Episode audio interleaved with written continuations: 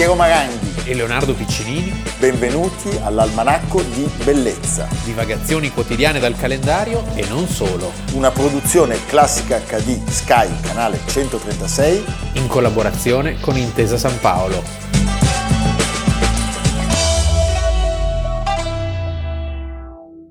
Almanacco di Bellezza, 6 giugno, Leonardo Piccinini. Piero Maranghi, siamo sempre noi, Siamo ancora qui. non ci hanno ancora sostituito. Siamo avvinti come l'edera. Come l'edera, Eh, l'edera- repubblicana. Quella repubblicana. Non è vero. Non è vero. Allora, possiamo segnalare al pubblico una sana lettura? Sì, La voce la repubblicana. voce repubblicana. e un amico del canale, Sì, eh, una persona molto distinta e molto, colta, colta, molto colta. Riccardo Bruno, Sì. storico, filosofo, giornalista, che per molti anni ha lavorato nel partito ricoprendo diversi ruoli e che oggi è il direttore della Voce Repubblicana e che eh, ha parlato bene di noi due. Vedi? Quindi vuol dire che anche queste persone... Teniamoceli cari. Carissimi, carissimi. Quindi leggete la Voce Repubblicana, questo Sì. è un invito. Eh? Viva la Repubblica. Vabbè, l'altro giorno era il 2 giugno. Appunto. A proposito di repubbliche e di repubblicani, abbiamo un contributo democratico.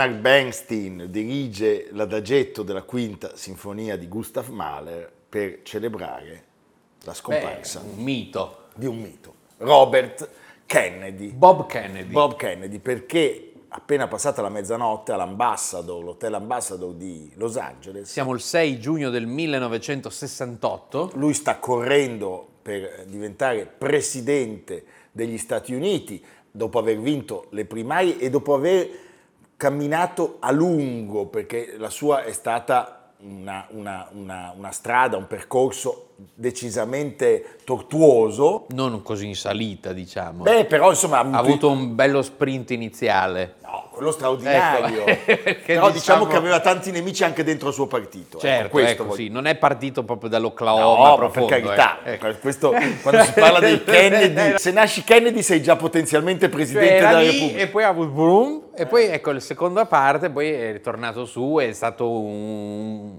il portatore di grandi ideali.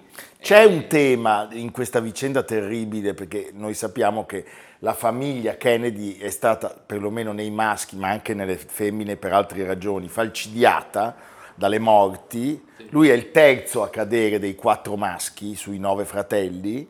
Eh, era morto in guerra il designato numero uno, che era Joe, Joe. designato alla presidenza. Joe Jr. Joe Junior dal padre Joe Senior, che era un personaggio. un, un nazista, che non era riuscito a fare lui il presidente della Repubblica e che però era un, un uomo determinatissimo, potentissimo, amante di Barbara Stanwyck, pieno di soldi e che aveva comunque stabilito che ci sarebbe stato un presidente cattolico degli Stati Uniti. Esatto. Non essendoci riuscito lui, una volta morto in guerra il primogenito, si punta tutto su John Fitzgerald, JFK per intenderci, e poi, eh, morto John Fitzgerald, tocca a Bob con un percorso, ripeto, tortuoso e indotto anche dalle tragedie familiari. Ricordiamo che quest'anno sarà- a novembre saranno 60 anni dalla morte a Dallas di JFK. E noi possiamo dedicare la puntata al più alto esponente in grado. europeo, diciamo, Sì. Della, a parte gli eredi Kennedy, Sì. della fondazione Robert Kennedy, che è Stefano Lucchini. Eh, che meraviglia. Mi alzerei in piedi, se non fosse che la telecamera poi non, ci prende. non ci prende. E poi vedete che... Dopo vedete le Eh, pance. no, no, soprattutto vedete i- le mutande perché qui noi veniamo,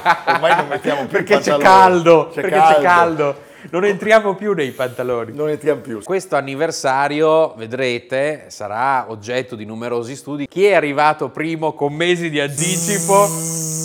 Il Vespone.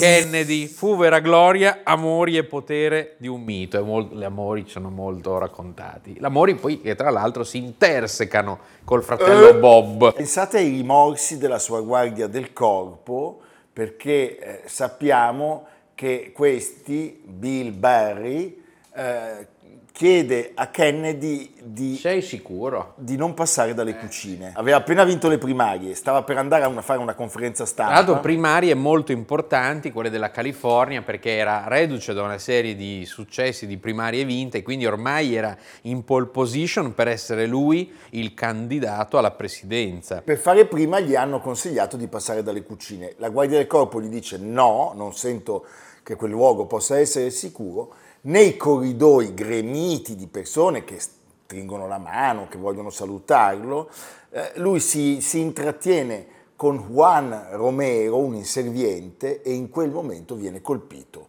dai tre maledetti proiettili che vengono sparati da Shiran Shiran.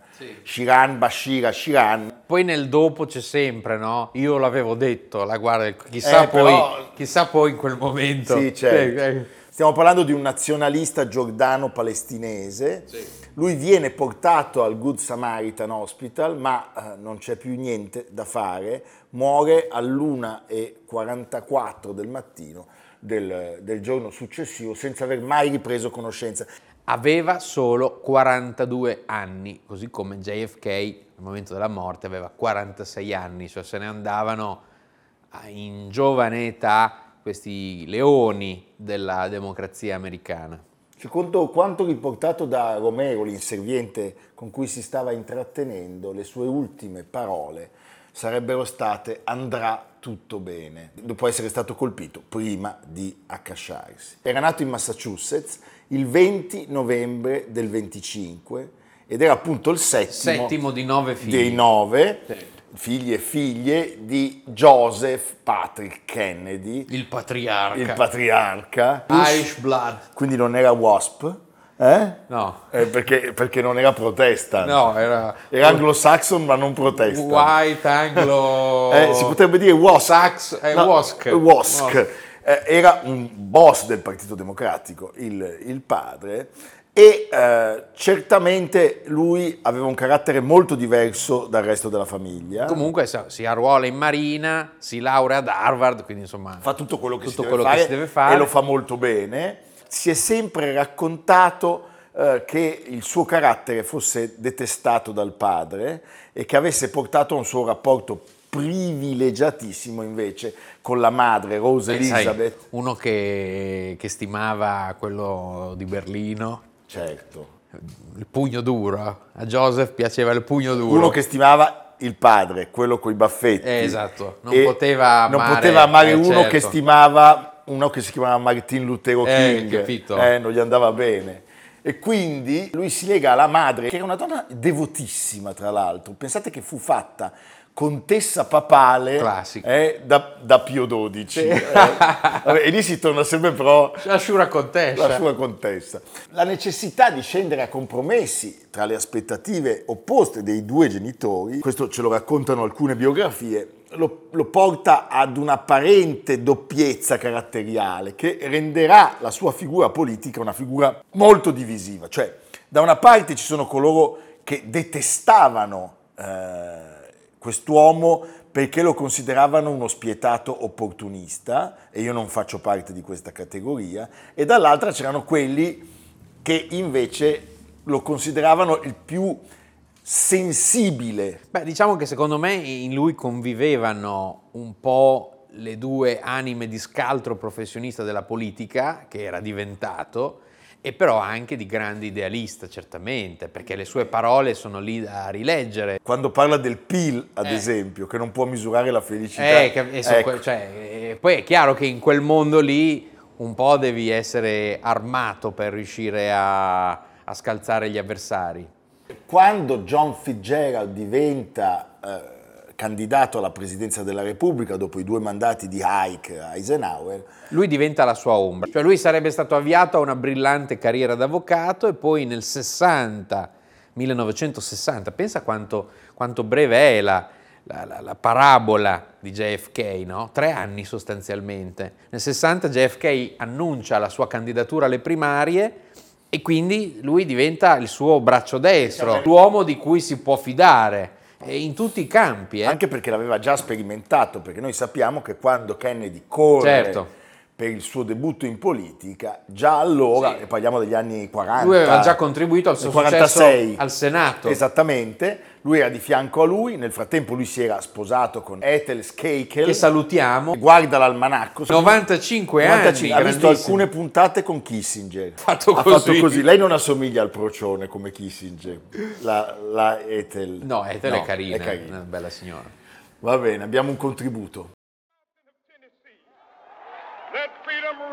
From every hill and molehill of Mississippi, from every mountainside. Let freedom. When we allow freedom ring, when we let it ring from every village and every hamlet, from every state and every city, we will be able to speed up that day when all of God's children, black men and white men, Jews and Gentiles, Protestants and Catholics, will be able to join hands and sing in the words of the old Negro spiritual, free at last, free at last, thank God Almighty,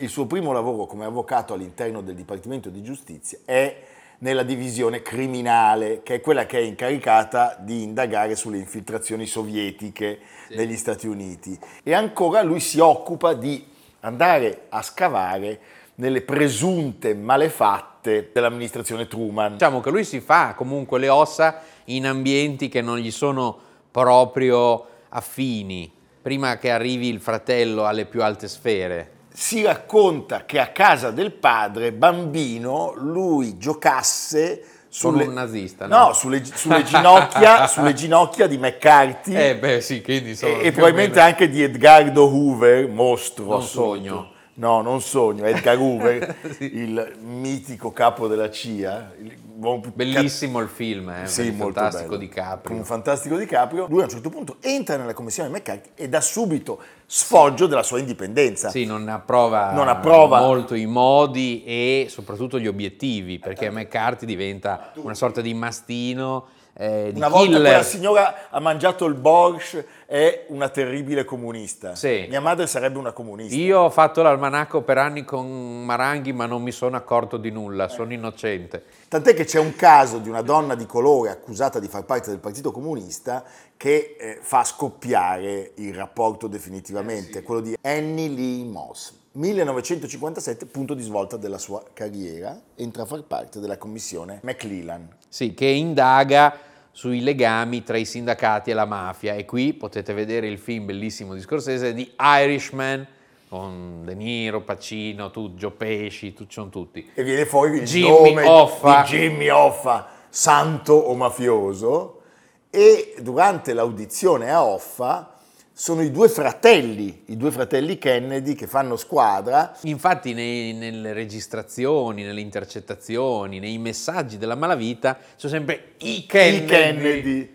Sì, E I per- maledetti Kennedy. I maledetti Kennedy. Li Oh, abbiamo aiutati a vincere E adesso ci- adesso ci hanno voltato le spalle. È classico. Eh? Non c'è un film sulla mafia che non, che non abbia questo refrain. Senti, il 20 gennaio del 61, dopo aver vinto le elezioni, John Fitzgerald giura come presidente degli Stati Uniti e tra i primi atti c'è la nomina di Robert a procuratore generale degli Stati Uniti. Sì, ecco, fu una, una, nomina irripetibile. Fu una nomina controversa all'inizio perché effettivamente Presidente diciamo, e giustizia. presidente e, e- e- e fratello, cioè noi adesso abbiamo il ministro cognato che Sì, beh, noi in Italia abbiamo visto tutto, però. Cioè, adesso non possiamo prendercela con questi perché sono stati ampiamente sdoganati da Sì. quelli precedenti. il cognato ancora non l'avevamo visto. Abbiamo visto di peggio. Abbiamo visto di Eh, peggio. abbiamo visto di peggio. Abbiamo visto di peggio. Comunque, insomma, sta di fatto che lui diventa segretario della giustizia e si tira dietro una serie di critiche. Lui stesso all'inizio non è del tutto sicuro se accettare o meno perché gli si imputava di essere non così preparato per assumere una carica di questa importanza. Invece lui si applica. si applica molto. Pensate che il fratello John Fitzgerald avrebbe detto se voglio una cosa fatta e fatta subito mi affido al procuratore generale, cioè a suo fratello. È l'uomo d'azione in questa amministrazione e ha un dono nell'organizzazione che raramente, se non mai, ho visto superato. Ci sono spesso delle interviste alla figlia, Carrie Kennedy, che viene spesso in Italia e che ricorda durante un'indagine sui capi del sindacato dei camionisti ci arrivavano enormi camion davanti a casa nel cuore della notte che suonavano il clacson come un atto di intimidazione. Il 22 novembre Robert sta lavorando quando pensate, pensate la Quella crudeltà, quella carogna di Hoover lo chiama per informarlo che suo fratello è stato assassinato Sì. a Dallas e eh, Robert si convince che, che Edgar Hoover si sia goduto quel momento. Pensa, pensa alla cattiveria. Ecco, possiamo anche ricordare un, un, eh, un elemento, diciamo, di gossip che appunto nel libro di Bruno Vespa è ricordato con Ho già capito dove andiamo a parare, ho già capito dove cioè andiamo che un anno prima, il 19 maggio del 62, è la serata del Happy Birthday, quella lì, no? Quindi ci sta dicendo che la più bella donna del mondo passava da un fratello all'altro. al Madison Square Garden, compleanno di JFK festeggiato con eh, dieci giorni d'anticipo e sarà l'ultima volta in cui JFK e Marilyn eh, si, si incontrano. Lei è innamorata, lui insomma Vai, lui. zero. E, e questa, questa Marilyn, che all'inizio era così una bella- un bel passatempo, è diventata molto ingombrante anche perché è una che non sta zitta, cioè so- poi, poi c'è tutto un giro su cui non si è mai capita la... Il Rat Pack! Non si è mai capito Sam Giancana. Sam Giancana. e a chi tocca disinnescare la A bomba, la bomba in tutti i sensi? Bobby. A Bob.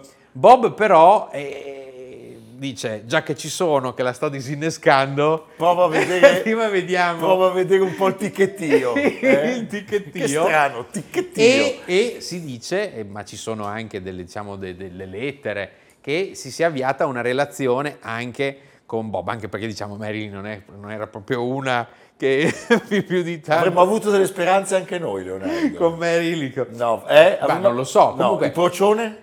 Amerigo. Amerigo, Amerigo, certo, sì. Amerigo sì, più di tutti. Amerigo e Miller sono più o meno... Due gocce d'acqua. Sì. E- Mentre il procione assomiglia a Gio Di Maggio. Sì. La prociona. E il problema qual era? Che Bob era nel momento della lotta a Jimmy Hoffa, appunto, il capo dei camionisti, e quindi ricattabile, Marilyn era così questa mina vagante, e eh, la- viene fuori la notizia che la mafia ha messo delle microspie in casa di Marilyn. Quindi Bob a sua volta, impauritissimo, mette la retromarcia e, eh, e se ne va e l'abbandona. Lei cade in una sorta di disperazione, in un'enorme delusione, eh, prima per un Kennedy, poi per l'altro, e si arriva a quell'agosto del 62, che è il mese della morte di Marilyn, in California. E dove era Bob Kennedy? Era da quelle parti, con la famiglia non si è mai capito si, si- si fossero visti, eh, ci sono storie infinite, congetture, addirittura che lui sia arrivato a casa sua con un dottore con una valigetta. Insomma, è stato detto di tutto e di più.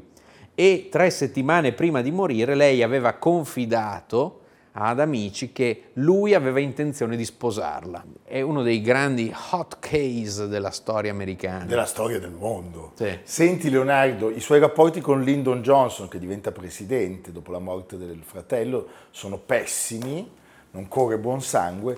E, eh, Quello sempre ricordiamolo con eh, beh, che stava in bagno con la porta aperta. con la porta aperta. Riceveva le- Johnson, sappiamo, eh, certamente avere, come dire, intorno il Kennedy. erano fi- elementi troppo frate- diversi. Erano troppo diversi. Nel 64 lui diventa senatore e eh, a un certo punto, in quegli anni successivi, la sua distanza dalla politica estera di Lyndon Johnson diventa eh, sempre più evidente e lui diventa un antagonista, anche se fino al 67, ancora intervistato sulla possibilità di correre per la Casa Bianca, lui dichiara che il suo interesse è soltanto quello di aprire un confronto vero sul- sulle problematiche del Vietnam, dell'uguaglianza razziale, della giustizia sociale e della decentralizzazione del potere. Cioè diciamo che il Bob Kennedy che è passato alla storia ed è entrato nel mito è questo Bob Kennedy finale, Sì. quando nella campagna per le presidenziali lancia dei messaggi politici inauditi fino a quel E- momento. E, poi prende e poi fa sponda, per esempio, con, con Martin Luther King. Esatto. Cioè, c'è tutto È un un'America gioco completamente nuova. Completamente nuova. La- L'annuncio è il 16 marzo del 68 e eh, il presidente uscente, ormai conscio di essere in una situazione eh, di profondo sgradimento, diciamo, dal punto di vista del consenso popolare, abbandona la porta del bagno. abbandona la corsa e il principale antagonista diviene- diventa Eugene McCarthy. Eh, loro due si contendono la, la candidatura, vince Kennedy, ci sarebbe stata una sfida del secolo, perché pensa Kennedy di nuovo contro Nixon, Sì. ma in realtà poi noi sappiamo che la morte di Kennedy lascerà sul campo solo l'ex vice presidente di Lyndon Johnson, l'incolore Humphrey, che si ricorda proprio per- per- perché non si ricorda. Beh, Nixon non poteva perdere due volte. E questa è un'altra storia. Beh, con Bob, chi può dirlo? E che Nixon faceva sempre così perché c'era un po' di... Aveva le- in quella cattiveria di, ma di Oliver Stone nel film. È il famoso confronto con Kennedy, In cui in cui suda. suda. Sì. Va bene, un ultimo contributo. I am announcing today my candidacy for the presidency of the United States. I do not run for the presidency merely to oppose any man, but to propose new policies. I run because I am convinced that this country is on a perilous course and because I have such strong feelings about what must be done, and I feel that I'm obliged to do all that I can. I run to seek new policies. Policies to end the bloodshed in Vietnam and in our cities. Policies to close the gaps that now exist between black and white, between rich and poor, between young and old, in this country and around the rest of the world. I run for the presidency because I want the Democratic Party and the United States of America to stand for hope instead of despair, for reconciliation of men instead of the growing risk of world war.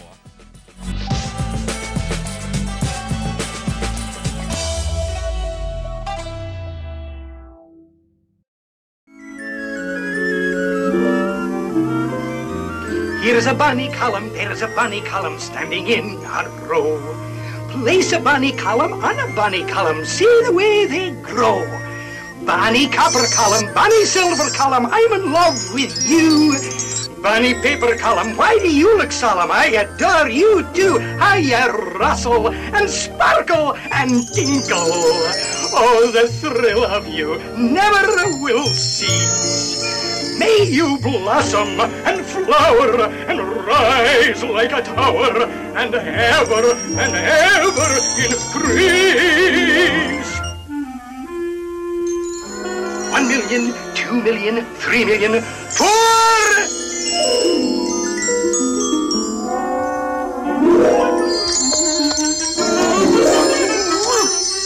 Uncle Scrooge! Hi, Uncle Scrooge! Uh, just tying up a bit, keeping things neat. Allora, io direi che il personaggio della seconda parte dell'almanacco... God bless America. Oggi è America, proprio... eh, molto sì. americano. L'unica cosa che ha in comune con quello della prima, oltre a avere diciamo, un certo status, no, è che era donnaiolo. Perché Eh, per certo. il resto umanamente sono veramente il giorno e la notte. Agli antipodi. Agli antipodi. Perché oggi muore, pochi anni dopo, Kennedy, Otto anni dopo. otto anni dopo, John Paul Getty, cioè Sì. un uomo che vi, vi fa venire in mente l'oro nero. La eh? cui frase famosa era se riesci davvero a contare i tuoi soldi, allora non sei davvero un uomo ricco, che poi è una frase che viene attribuita un po' a tutti. A tutti. A Esti Lauder, c'è cioè, una Cioè, a serie di... tutti. Sì. Anche Eh. Piero ogni tanto la dice. Sì, io la dico spesso. Eh, io dico in realtà un'altra cosa quando mi chiedono perché ho così tanti figli, perché ho spalmato il debito, ma questo è un altro argomento. Senti, allora lui è il fondatore della Getty Oil Company, un uomo che ha saputo accrescere un patrimonio che già era, era piuttosto consistente. Certo. Però, diciamo, questo signore probabilmente eh, fu l'uomo più facoltoso del pianeta Ricco e capriccioso, potremmo dire. terribile, eh, diventò tale anche per una proverbiale fama di avaro assoluto. Sì, Molière sarebbe Eh, stato felice. Risparmiatore seriale. Allora, nato a Minneapolis eh, il 15 dicembre del 1892, eh, diciamo, eh, si trova già in una situazione di partenza molto favorevole. non è il self-made man. eh, No, il padre è un avvocato nel settore assicurativo, ma soprattutto è il pioniere dell'industria petrolifera. Noiosissimo. I genitori dovevano essere due mostri, due mostri di noia. Sono religiosissimi, sono metodisti e sono molto parchi e anche, questo è insopportabile, Astemi. rigorosamente astemi. Sì. Cioè loro davanti a me e Leonardo avrebbero preso l'aglio e il crocefisso. Eh, ma perché a volte l'astemio ha paura di se stesso, perché il- lo spirito, lo spirito nel senso, eh, Eh. rivela lo spirito. Lo spirito, è vero. Senti, quando lui ha dieci anni la famiglia si trasferisce in Oklahoma perché il padre ha acquistato i diritti minerari di migliaia di acri di terra che non tarderanno a zampillare una riconoscenza oleosa e nera. Oggi si direbbe che Eh? 100.000 barili di oro nero al mese. comodo. Quindi sono milionari, vanno a vivere a Los Angeles, lui frequenta le migliori scuole, riceve, pensa al soprannome di Dictionary Getty. Sì, perché era uno poi che Era un secchione, metteva anche del Sape- suo. sapeva tutto, Sì, sì, sì. cioè era un secchione pazzesco, parla molto bene francese, tedesco, italiano, nella vita parlerà anche lo spagnolo, il russo e soprattutto l'arabo che sarà Che, molto eh, utile In caso di, appunto, di pozzi petroliferi. dei pozzi, Sì. però anche il greco. Sì. eh? Pensate E per che... lì per eh, parlare con Onassis. Eh certo, per i, i trasporti. Senti, si appassiona molto alla letteratura, classici, il greco appunto antico, il latino, e si innamora dell'Europa. Lui fa un viaggio con i genitori A Oxford. e va a Oxford. Mamma! Voglio andare a Oxford! e puntualmente si iscrive. Sì. le- la- pensate, Eh la- sì, beh, hai eh, capito. cioè non è che è proprio un calcio di rigore. La lettera di presentazione con cui lui arriva a Oxford è di Taft, che, Che è il era presidente degli Stati il Uniti. presidente degli Stati Uniti, che scrive: Vogliate accettare tra i vostri studenti questo giovane ragazzo? È un po' rompiballe, però è bravo. Però ecco, è vero anche che lui lì in quell'ambiente è perfetto. Se- cioè, doveva essere anche uno rampeghino. Poi, sai... eh? Sappiamo che fu anche con- No, perché sai qual è com- la verità? È che gli inglesi in quel momento erano poverissimi. E quindi vedevano molte lui, famiglie, certo. molte famiglie storiche, è il momento in cui i- Gli vendevano i è- È castelli. il momento in cui gli Spencer Churchill si sposano con i Vanderbilt. Certo. Perché avevano bisogno di soldi per i tetti. Per i tetti. Pioveva dentro. Lui diventa compagno di studi anche del futuro re Edoardo. Quello- Quello- anche lui, come il Quello Kennedy. che portava il principe il di principe Galles. di Galles, Eh. Si laurea in economia e scienze politiche e trascorre qualche mese in Europa e fa un viaggio in Egitto. Rincontra i genitori a Parigi, capisci? E poi si riparte per gli Stati Uniti. Con molta calma, ecco. Quando diventa Non c'era, maggiorenne... ancora, non c'era ancora il low cost. No, non, non non viaggiavano Ryanair. No. Eh, senti, quando diventa maggiorenne, il padre gli dà 10.000 dollari da Che investire. non sono i 10.000 dollari No, di, di allora, adesso, di un secolo allora, e passa. Ecco. E questo qui non, non perde un secondo, è un fenomeno, perché cosa fa? Eh, eh, si occupa di espandere i giacimenti petroliferi già in mano alla famiglia. Io ho capito come faceva. Non ne sbaglia uno. Investiva tutto e nella sua vita privata invece tipo mangiava la scatoletta di Sì, sì. tonno. Diciamo che la sua fortuna cresce a dismisura e eh, tutte le principali ditte eh, petrolifere, sia della famiglia che altre, vengono inglobate nella Getty Oil Company. E diventa una sorta di enorme multinazionale che ha affari in tutto il globo terrestre. Soprattutto sono gli anni, diciamo, in cui questo business è ancora agli albori, perché là avevano ancora i cammelli. Eh. E Cioè, lì vince che- la scommessa lui. È lì- in Kuwait, Arabia Sì, Saudita. sì, sì. Sono gli anni in poi in cui, eh, perché sono gli anni tra 20 e 30, e mentre Churchill eh, viene sconfitto in questa partita, quello che vince è Franklin Delano Roosevelt, il famoso incontro sulla portaerei, mentre Churchill diciamo questi qua sono i nostri, i nostri coloni, cosa vogliono, questi, questi arabi. Gli americani sono perfetti Sono in quella perfetti. situazione. Tra le tante cose che compra, compra anche Sì. dei, dei bei posti Leonardo, perché il maniero Tudor di Sutton Place Eh, qui, qui bisogna leggere almeno un piccolo passaggio del racconto di Alvar González Palacios che fu ospite e 72 stanze. che, e che racconta appunto arrivai con Federico Zeri in un trenino malandato a una stazione in the middle of nowhere dove ci attendeva un'automobile anonima come l'autista che la guidava. Da lontano la casa Sutton Place nel Surrey appariva solenne fitti i boschi che la avvolgevano scarsi fiori l'atmosfera più cupa che festosa.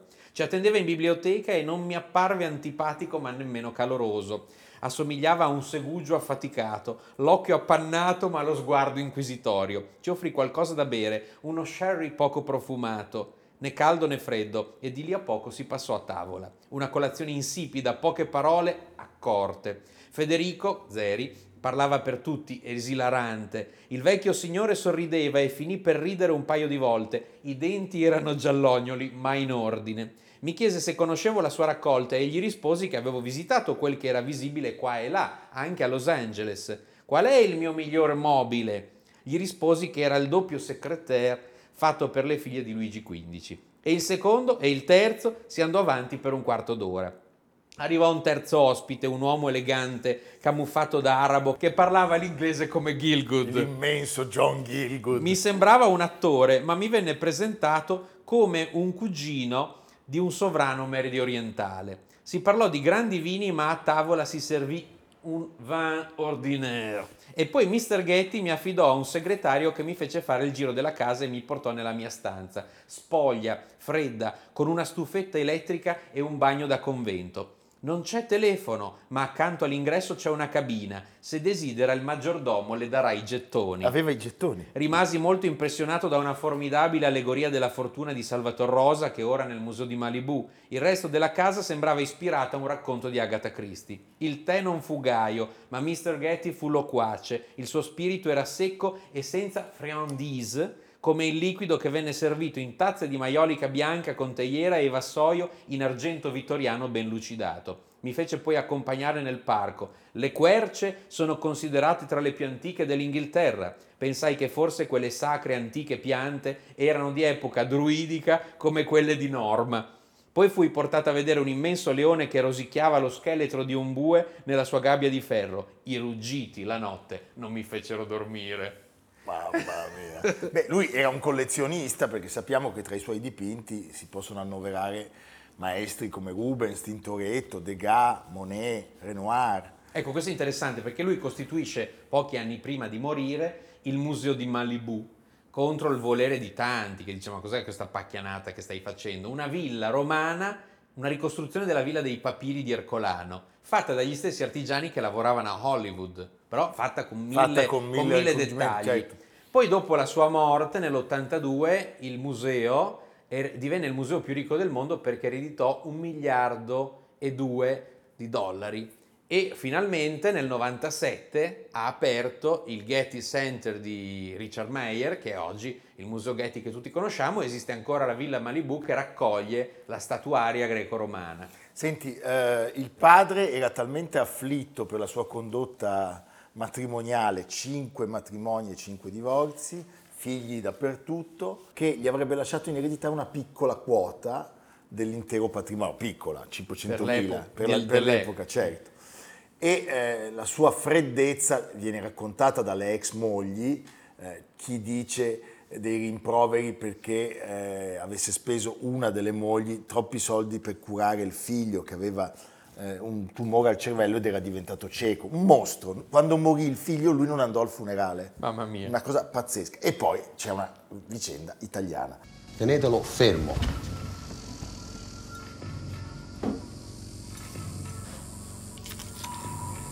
It's okay, Paolo. Oh, no. Ice. Soon it's over.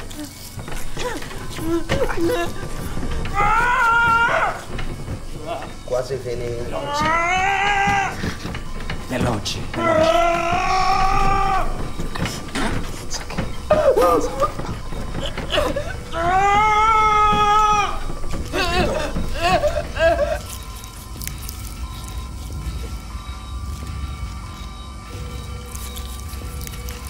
Madonna santissima.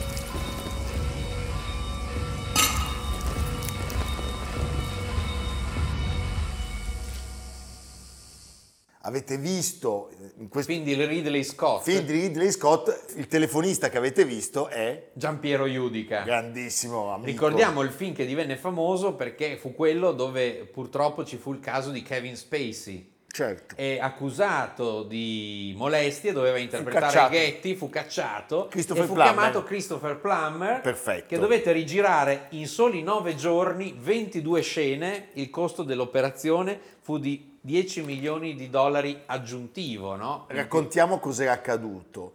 John Paul Getty III era stato rapito dall'Andrangheta nel 73, viveva a Roma con la madre che era divorziata da John Paul Getty Jr. 50 anni fa. e eh, guidava eh, il padre, la filiale italiana della Getty Oil. Eh, questo ragazzo conduceva uno stile di vita molto libertino, frequentava i nightclub, Tanto paga papi. si drogava, era uno che andava alle manifestazioni di sinistra, era stato espulso, pensate, da sette scuole e vivacchiava. A un Sì. certo punto viene sequestrato la notte in piazza Farnese 10 luglio del 73. e portato in una, in una cantina nella provincia di Salerno. Gli inquirenti all'inizio sospettano che in realtà sia stato il ragazzo a mettere in piedi tutta questa cosa e per chiedere, un, un- per chiedere eh, dei sì. soldi da tenersi. Certo. E il nonno dice: Io non do una lira, anche perché io ho un sacco di nipoti, se no poi adesso tutti me li rapiscono. Arpagone. Arpagone. A un certo punto, però, le cose eh, si complicano perché arriva al messaggero l'orecchio del ragazzo, l'orecchio e una ciocca di capelli. E a quel punto, eh, anche, cosa diventa anche pubblica. anche con delle richieste che erano scese a 3 milioni. Sì, perché poi nel film, poi non so nella realtà, ma era, era stata una trattativa, perché il vecchio Getty in quello era bravo. E quindi Ma aveva avviato certo. una trattativa No, al allora, ribasso. ma pensate che cosa fa? 3 milioni, benissimo, chiudiamo, dice lui. 2 e 2 sapeva che poteva detrarli. Gli altri 800 fa un prestito al figlio che glieli deve ridare. Un mostro. Vabbè, col 4% di interessi. Ci congediamo da due Americhe molto diverse. eh? Non c'è dubbio. John Però Paul Getty. entrambe Beh, illustri. illustri. Prego la regia. Who is there that he could envy? I've envied many people. I envy uh, people that are uh, younger and uh, stronger and uh, uh, more cheerful than I am. More cheerful. People that have, have better better character than I have. Some people might see you as lucky, Mr. Getty, some as a cold, calculating machine, others perhaps as a daring and unique business genius with a Midas touch. How do you see yourself? Well, I see myself as a, uh, you might say, as a tennis player, uh, just trying to volley the, the ball back.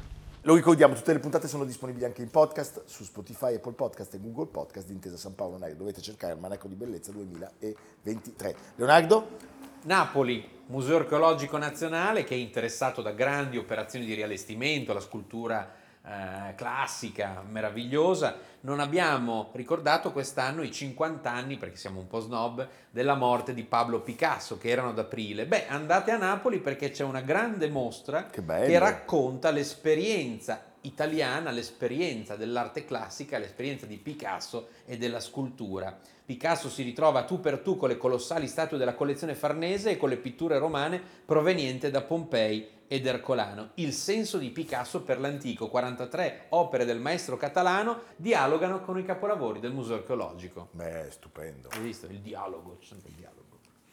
Ci vediamo domani, dialoganti. Dialoghiamo. Sì, con le carmelitane. A domani.